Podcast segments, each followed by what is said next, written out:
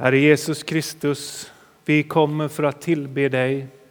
Vi faller ner inför dig, inför barnet, inför det oerhörda som har skett, inför världens historiens största mirakel.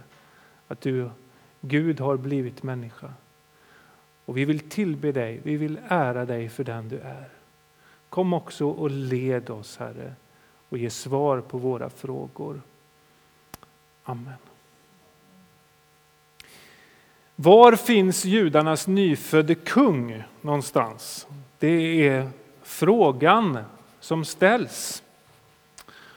Och när stjärntydarna ställer den här frågan så är de frågvisa helt enkelt. Det som vi människor egentligen är, men som vi behöver vara ännu mer. För ibland så nöjer vi oss kanske med att bara flyta med strömmen, att inte ställa frågorna, att inte gå den extra milen eller gå den extra kilometern eller vad det kan vara. Nu så är det fortfarande jul. Det ska vi också slå fast. Det är trettonde dag jul. Det är jul idag. Eh, men det är jul på ett annat sätt än vad det var på juldagen. Det är liksom en utsträckt julhögtid och det är väldigt skönt för oss att vi har det. Vi har annandag jul och då tänker vi att julen är slut. Vi har annandag påsk, tänker vi att påsken är slut. Vi har annandag pingst och så vidare. Men egentligen så hänger allt ihop. Och idag så brukar vi ibland eh, högtidligen ange påskens datum för församlingen. kan man göra om man vill. Vi gjorde det förra året, kommer jag ihåg. Och, alltså, det hör ihop hela det här kyrkoåret. Och det är ju det som är det fina med att vara kristen, att man får leva i detta. Man får leva i jultiden, trettondagstiden, allt det här. Och sen så går det över i fastetiden och sen så går det över i påsktiden och så vidare. Det är fortfarande jul. Jesus har fötts, han har omskurits och nu får han möta folket kan man säga. Förut så var han ju där och det blev en uppenbarelse till herdarna från, från himlen, från änglarna. Och så kom han dit. Men nu så är det så att människor har på något sätt fått en uppenbarelse, men de söker sig dit. Man söker sig dit från hela världen till Jesus. Och han är ju fortfarande bebis om man säger om man tänker i, i kyrkåret och det är så vi får också hylla honom. Vi behöver inte komma för att liksom ställas inför en, en, en vuxen människa som, som vi blir lite skrämda inför, utan det, det, det är ett litet barn fortfarande i vårt kyrkoår. Men vi får erkänna honom som den han är, vi får erkänna honom som Gud och människa. Och när vi gör det tillsammans med alla människor från alla folk så gör vi det i tillbedjan. För det är ju där som vi verkligen förstår vem han är istället för att han ska vara någon som ger oss en massa instruktioner så är han där och vi får falla ner inför honom. Och det är just i tillbedjan när vi faller ner inför honom som vi kan hänge oss. Det är då vi kan släppa våra roller. Allt det där som vi har, att vi ska förstå eller att vi ska förklara eller att vi ska vara den eller den. Där kan vi bara ge honom all ära. Om man då ser på hela julhistorien, hela jultiden så att säga, så är det ju så slående att människor får hela tiden tecken från Gud, uppenbarelser. Inte bara idag, man kan ju kalla herdarnas, eh, änglarnas uppenbarelse för herdarna också en uppenbarelse, en epifania. Men eh, vi kallar detta idag för epifania. Men det är inte bara så att man får uppenbarelser, utan det är ju också så att människor handlar. Man går i tro. Gud ger så att säga allt och vi får ge vårt gensvar till honom genom att gå, genom att tillbe och så vidare. Och därför kan man säga så här att den som inte frågar får inga svar. Det vet vi om. Den som inte frågar får inga svar. Stjärntydarna de går helt naturligt till kungen som vi såg här och de får ett svar. För fråga, att ställa frågor, det ligger i vår natur. Vi har många exempel på det också i Bibeln och i evangelierna. Vi vet om Nikodemus som också gick och frågade Jesus om natten. För han var lite eh, tveksam till om han verkligen hade rätt, så vis han ändå var. Så han ödmjukade sig och gick till Nikodemus om natten och frågade, ställde frågor. Och då fick han reda på vad det verkligen handlade om. Det är inte så att människan är passiv, vilket vi ibland får eh, i, i vår, i vår kyrka och har fått kanske mer eh, en, en uppfattning om att, att vi ska vara så passiva som möjligt så kan Gud göra så mycket mer som möjligt. Och Det där kan vi inte förklara. Är vi passiva nog? Är vi aktiva nog? Är vi för passiva? Är vi för, för aktiva? Och så vidare. Det får ledas. Men i vilket fall så behöver man komma och är det inte fel att, att ställa en fråga till Jesus. Och stjärntydarna de visste ju inte var Jesus fanns och därför gick de dit de trodde de kunde få svar. Och tänk då hur det är idag för oss. Jag hör många, kan jag faktiskt säga, som säger att jag får inga svar i kyrkan. Jag får inte det, det där, dit jag går i kyrkan, där det får inga svar, så att jag behöver åka en lång väg för att få svar. För att få fira en gudstjänst där jag känner mig hemma. Och om man ringer till Svenska kyrkan så får man inte tag på någon. Och till och med har man skrivit i tidningen artiklar där journalister har undersökt, som ni kanske har sett, hur det är att kontakta Svenska kyrkan och så får man inget svar. Man får inget svar om tron. Man får inget svar om var Betlehem är någonstans. Var, det var, var Jesus är och vem han är. Det stämmer naturligtvis inte överallt. Men det är precis som när Martin Luther kritiserade sin kyrka på 1500-talet. Det var det som var bra, det fanns det som var bra och det han behöll. Det var massor av saker som Martin Luther tyckte var bra i sin kyrka. Men det var en del saker som han också kritiserade. Och det är ju så vi måste göra. För människor ställer frågor. Och du och jag ställer frågor. Då måste vi ge tydliga och raka svar. Då kan vi inte bara liksom säga att ja, det, det är lite sådär beroende på vad man tycker och vad man tänker. Och här vet vi att till och med Herodes, som egentligen var en motståndare till Jesus, han gav tydliga svar genom sina rådgivare. Därför han säger att det är i Betlehem som Jesus är född. Och det är utsagt, det är sagt genom profeterna att det skulle ske. Alltså två viktiga saker, två viktiga svar får man.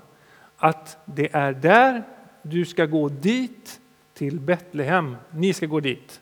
Och det är också ett löfte som går i uppfyllelse nu så att man kan veta det, att det är så, att det liksom inte bara är något som de hittar på. Guds ord sviker alltså inte. Och det som är ska hända och det som har hänt, det sker. Löftet och platsen är tydligt.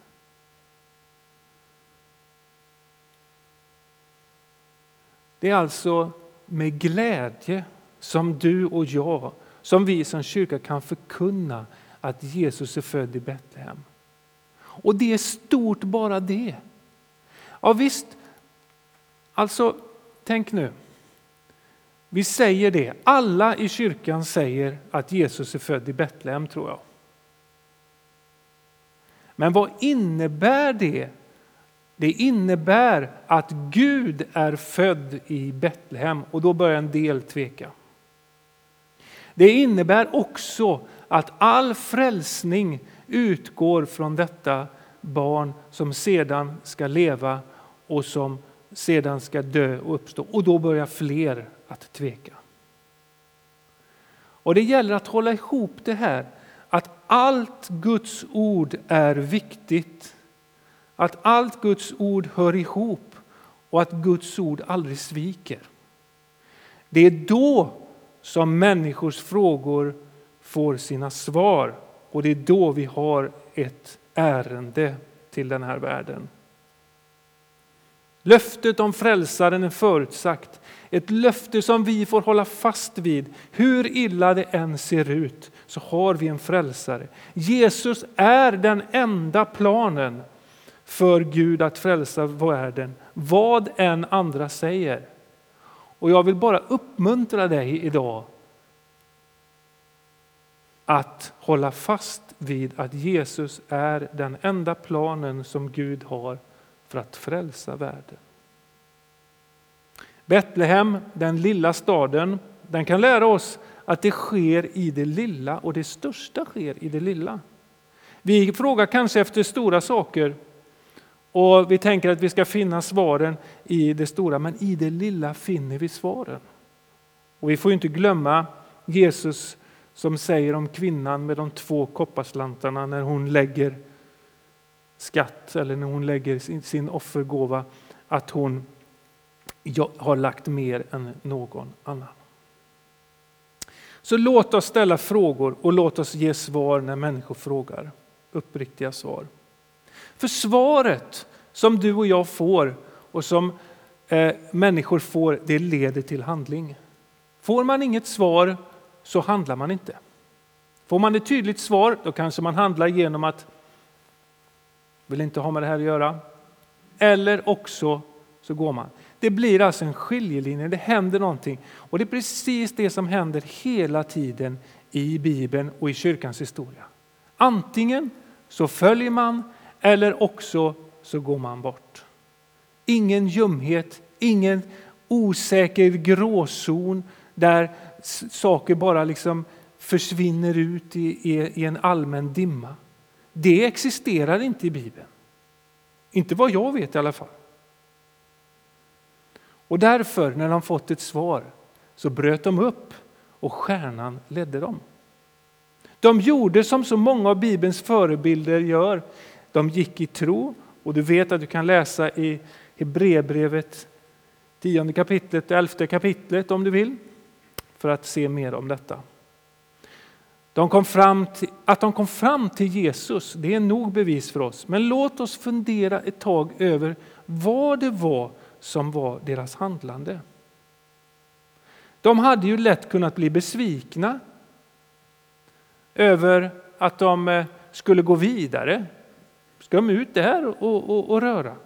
Att inte fortsätta. Stjärnan kanske inte var sann. Det är lätt att tänka så. Det var kanske en satellit, trodde de, som vi ibland förväxlar stjärnor med. De lurade och säkert hos Herodes kanske de kunde ha tänkt. Och därför är frågan, vad är det som gör att vi handlar i tro? Vad är det som gör att när vi har fått svar att vi också handlar i tro? Det är i alla fall inte beroende av rikedom eller fattigdom. Om du har gott om pengar, gott om, om du är välstående, välmående eller om du är fattig. Det kvittar. Det har vi sett. Både kungarna eller stjärntydarna och herdarna, de fattiga herdarna, de gick. Men inom parentes kanske vi ska tänka på vad, vad många utläggare säger att det var kanske inte så jätterika människor, de här stjärntydarna. Det kanske var ungefär som du och jag, om nu inte vi är jätterika. Men alltså normal medelinkomsttagare som hade det hyfsat bra. Det säger en del i alla fall. Och det, det kan nog vara så. Och sen har det blivit mer och mer och mer. Och fördelen med det, det är ju att, att det är vanliga människor om man säger så. Det är inte bara kungar som kommer till, till Jerusalem. Jag kan fråga mig för det, på referenser på det om du vill. Sen. Eh, men det här att man handlar i tro det är inte heller beroende på om jag gör kloka överväganden eller om jag har en massa kunskap. Har du tänkt på det? Ofta är det inte så. Det är inte så att jag, jag handlar mer för att jag har en massa kunskap. Utan ofta kan det vara människor som säger han har sagt så. Eller jag har fått en uppenbarelse. Jag vet att det är så. I bönen så kom det ett tydligt tilltal till mig och då gick jag i tro. Vad vi kan konstatera är alltså att det handlar, när man handlar i tro handlar det främst om att man har fått en kallelse, en uppenbarelse och det handlar om en gåva. Res dig nu och gå in i staden, säger Jesus till Paulus när han är där på vägen till Damaskus. Och Paulus leds blind in i Damaskus. Efter tre dagar får han åter synen och han vet att det är Jesus som har mött honom. Ett av de exemplen på någon som reser sig och går i tro.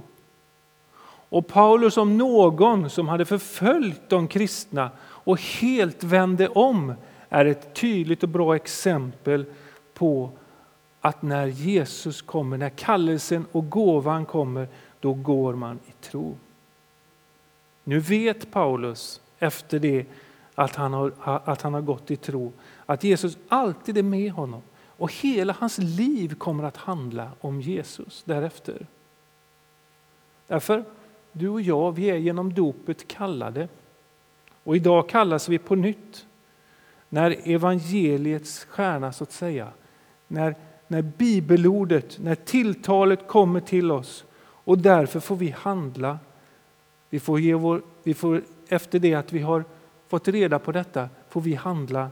Vi får gå i tro och vi kommer börja med att gå i tro när vi går till nattvardsbordet och tillber. Så när vi har frågat så ska vi också handla och genom handlingen kommer vi till Kristus. Det gjorde de. De gick i tro och de kom till Kristus. Och det är ju slående. Det är så märkligt tycker jag faktiskt. Man blir så överraskad av att människor i Bibeln hela tiden kommer till, till Kristus. Och det är också så att vänner människor idag kommer till Kristus för att man går i tro. Och sen är det många människor som man trodde skulle komma till Kristus men inte gör det. Därför att man kanske inte går i tro.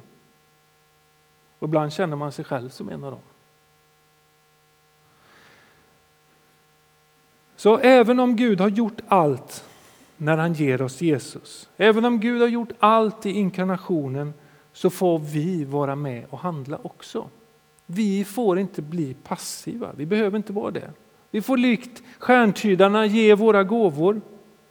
Och det är vi ju bra på som svenskar att ge gåvor, det vet vi hur det är att ge gåvor. Det är väl så att varje gång det är någon sån här gala, gåvogala eller vad det heter, så, så, så ökar det, så är det alltid fler och man vill alltid slå det tidigare rekordet på 5 miljoner eller 75 miljoner eller 180 miljoner eller vad det kan vara. Och vi är duktiga på det där att ge. Men frågan är, är vi lika duktiga på att ge oss själva till världens frälsare? Är vi dåliga kanske, rent ut sagt, på att ge oss själva till Kristus?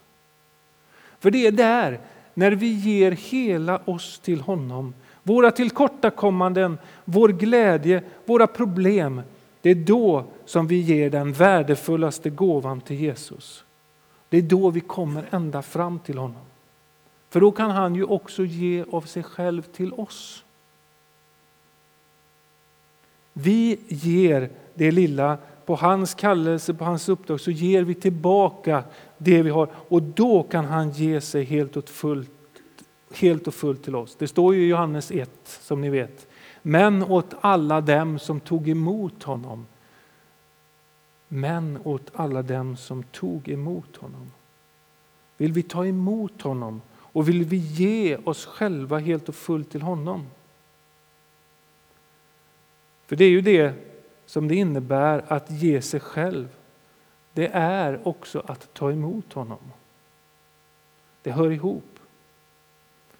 Vi hörde tidigare, han har fört oss in i sin älskade sons rike. Så den lilla handlingen jag gör, att ge mig själv, gör att jag blir delaktig i hans rike. I, i allt det som är Kristus. Och där, eftersom det är ett skeende, eftersom det hör ihop med vad han har gjort för mig, så kan vi bara hylla honom. Det har liksom skett. Det har skett i mig. Jesus har blivit verklig. En glädje och tro har fyllt mig. Jag trodde inte det var möjligt. Faktiskt. Men det blev det. Det är detta som gör att vi får fira verklig jul.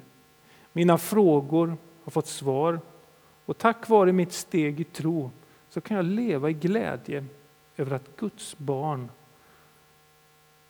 att vara ett Guds barn där hans härlighet strålar också för mig. Herre, vi tackar för att du vill så gärna möta oss när vi kommer där.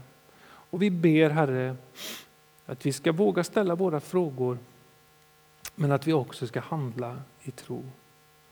Vi ber Herre att eh, din, den uppenbarelse som vi har fått del av genom ditt ord ska leda till frälsning för många människor. Ära vare Fadern och Sonen och den helige Ande, nu och alltid och i evigheters evighet. Amen. Nu får vi stå upp och bekänna vår kristna tro.